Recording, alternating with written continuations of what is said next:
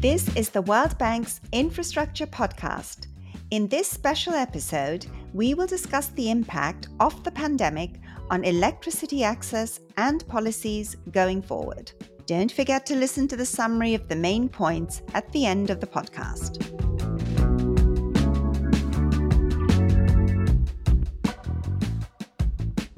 There are 17 Sustainable Development Goals established by the United Nations.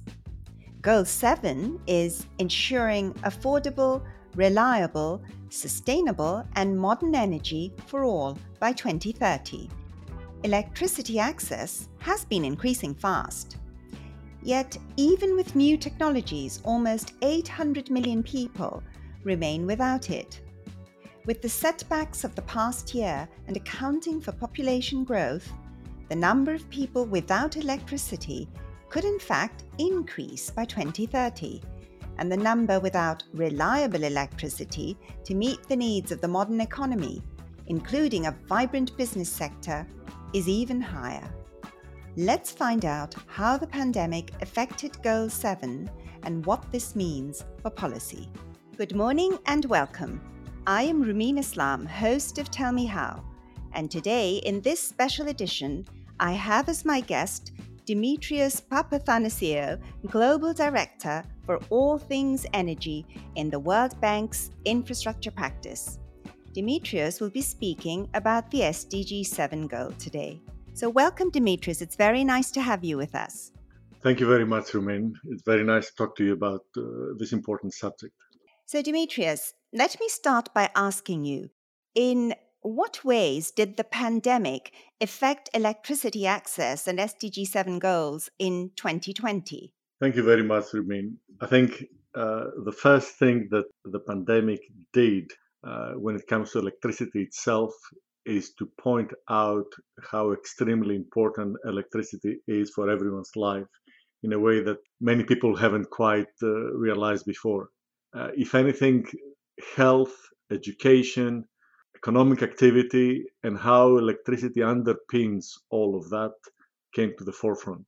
Uh, at the same time, what also happened is that things and projects slowed down or even stopped in many cases.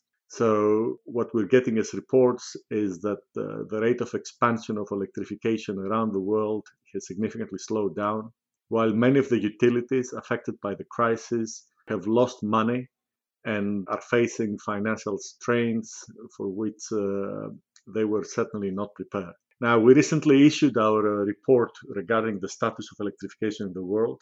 And on the positive side, we noted that over the last decade, uh, another 10% of the world's population had access.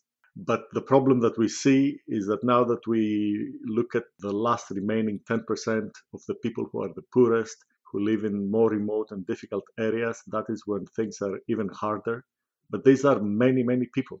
And uh, what we estimate is that if we continue with the present rates of uh, expanding electrification, we will only be at about 92% of the world's population by 2030. That will leave us far short of uh, the target for universal access by 2030. And that will mean almost a billion people because population keeps on growing. So we have a long way to go. Yes, and I think it's what's very important also is that you said public and private investments have fallen, but also I guess uh, what's happened at the same time is that operations and maintenance of existing infrastructure have you know that's also declined substantially during the pandemic because governments were strapped for resources as were private companies. So Demetrios, let's think where we were in 2019 before the pandemic. Suppose I take you from there to today in 2021, what has changed that affects how we, how countries approach the issue of electricity access and policies to deal with it? As we were uh, discussing earlier, the, the probably the, the most important factor is that people reappreciated how important electricity is.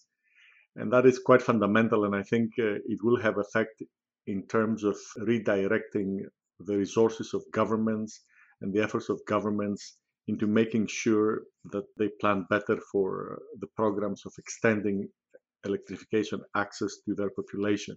Now, what is also important is that as people think about the digital agenda and how do we get uh, more and more people to use digital technologies, communications, their phones for information, for education.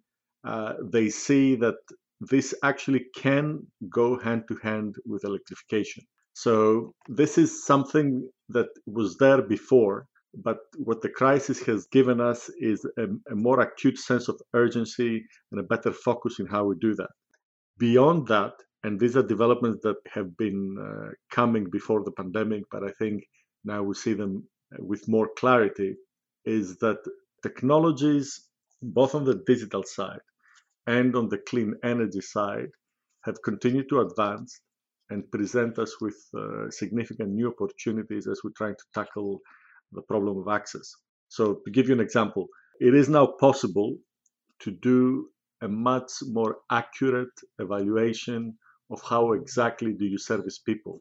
Should you be extending uh, the electricity network, or does it make more sense economically and financially to focus on uh, off-grid solutions? And because we can uh, we can apply tools and uh, computational capabilities that will give us these results together with geospatial planning.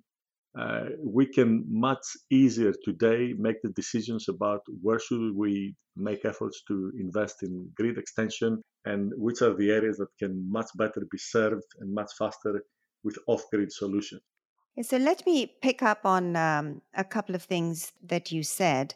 And I wanted to pick up on what you said about the digital agenda, because in fact, during the pandemic, that agenda accelerated. Everything became far more digitized. So, what you're actually saying is because that depends so much, the digital sector on electricity, unless we move on ensuring reliable ele- electricity access, countries are going to fall back on adopting one of the you know, greatest uh, technological developments of these last few decades. So it'll be a double whammy. So you said there were many technological developments uh, in the last few years, and but also during last year, of course, you know, innovation continued to happen. And I'm wondering, uh, with so many possibilities, so much innovation, uh, especially that supporting the development of renewable energy, why isn't change happening faster? Is it something to do with regulation, something to do with financing at all? Could you talk a bit about this? That is a good question. And uh, I think part of the reason is that people are still, despite the fact that this has been going on for some time, people are still struggling with understanding what is possible today. And also, the, we are struggling with uh, with making the case there are new models, uh, new business innovations that can come in uh, and help things in happening. Let, let, me let me give you a bit of an example uh, to try and, and make the point. I remember a few years back I was uh, traveling in Senegal. Uh, and we were looking at, at exactly part of, uh, of an electrification project. And I still remember visiting one station that was it was a diesel generator and we went to, to have a look and see how things were developing. And I noticed as I entered the power station there, which was you know fairly rudimentary in a, in a remote rural area in Senegal, I noticed a number of uh, old batteries, and I noticed also a number of cell phones that were simply uh, parked there on the side of the station and being charged. And I could easily tell that uh, this was a small side business that uh, the technicians uh, running the power station uh, were having. So I asked them how exactly did it work, what were they charging people, and, and how the whole system uh, was actually functioning. To cut the longer story short, you could see that you know people would walk in some cases for a while to come from the village, approach this power station, give uh, batteries uh, to be charged, their telephones, what have you. Uh, in the meantime, waiting for, for all this charging to take place. And from my rough calculations at the moment, I estimated that they were paying the they were paying the equivalent of about a dollar per kilowatt hour for just for the cost of electricity that this was charged to them. Now, this is if you put this in uh, in perspective, it shows you that in this let's say billion of people that are still not electrified, it's a huge challenge, but there is also still a huge economic opportunity. You do have people that even today are willing to pay quite a bit uh, for basic uh, electricity services and for, for relatively small quantities of electricity services. Now, the question is can this be delivered otherwise? And the answer is yes. Uh, today, you can easily install uh, a small grid with solar panels, uh, a battery bank, and this can serve a whole village. Now, you cannot charge villagers a dollar per kilowatt hour, even though in practice, actually, people do it in the example that I mentioned you. You cannot officially do it and say that this is a sanctioned, regulated price for electricity. For the simple reason that it is going to be four or five times higher price compared to what is paid in an urban city. And this, I think, socially is uh, is not acceptable, and politically is not acceptable. So the question is, how do you reconcile the realities of what people actually pay for energy, and the issue of uh, equality among uh, different citizens of the same country that will be paying for electricity? And what can happen is that you can be much more intelligent in two things. First of all, how do you finance the huge capital costs that come with mini grids? And how do you direct subsidies that normally are directed towards fossil fuels into these options? And I think these are the areas, again, not completely new, but because technologies today are much more prevalent and things are much more easily to do, and because costs of technology are coming down, I think that is where we have possibilities to break new ground and see much more happening.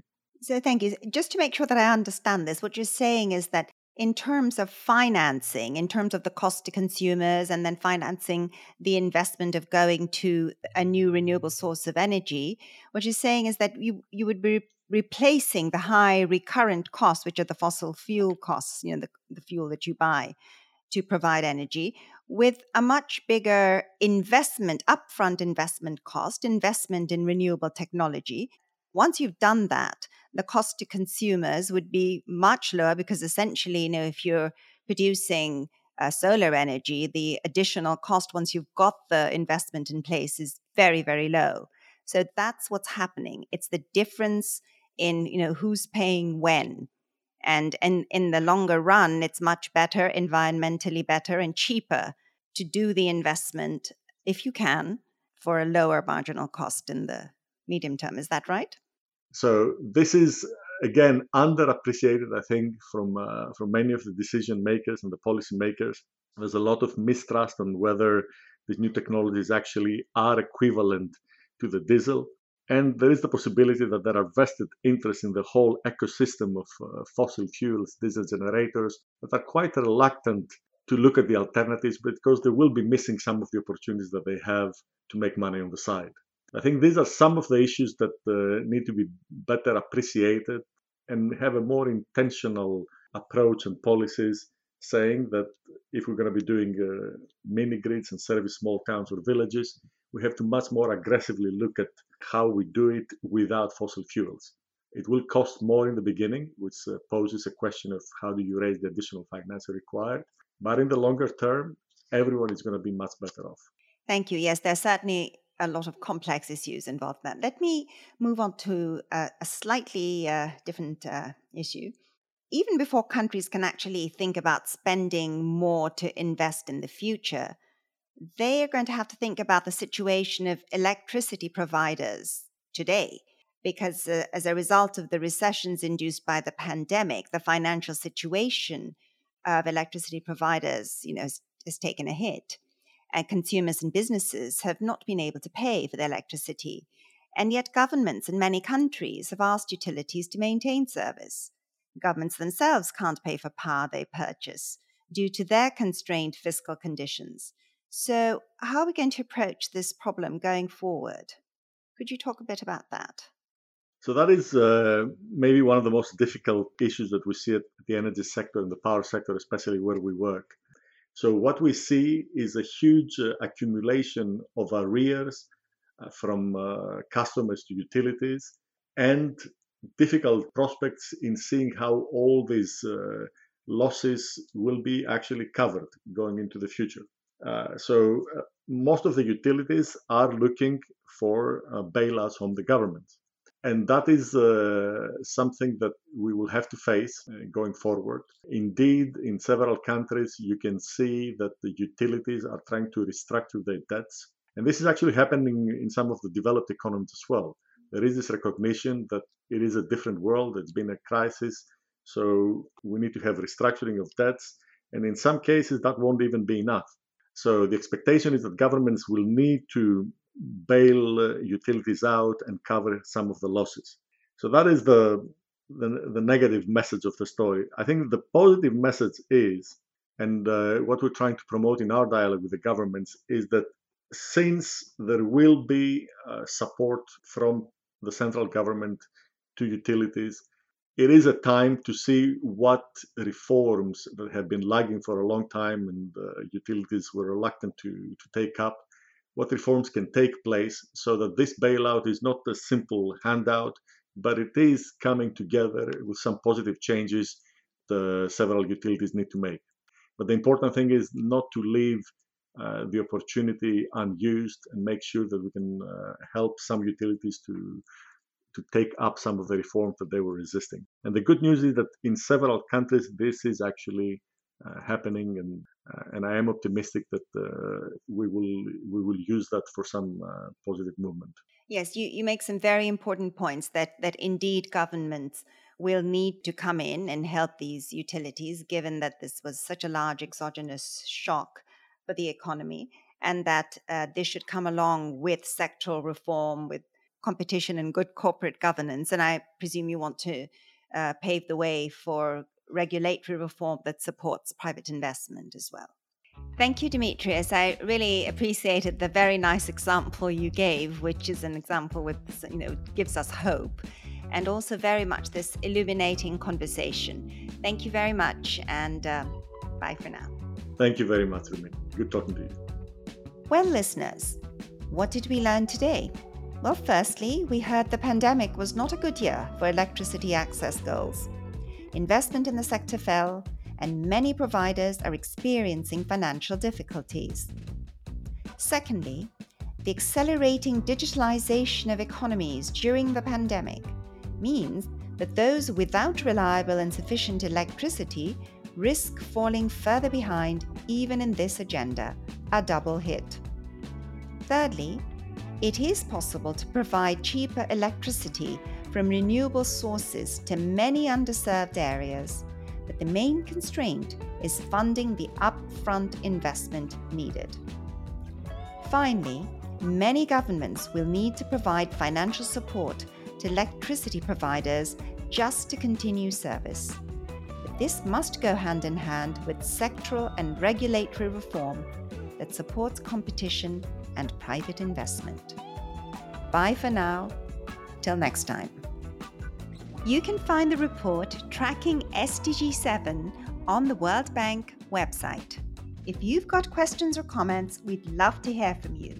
You can also find us on all popular podcasting platforms. This podcast was recorded in June 2021.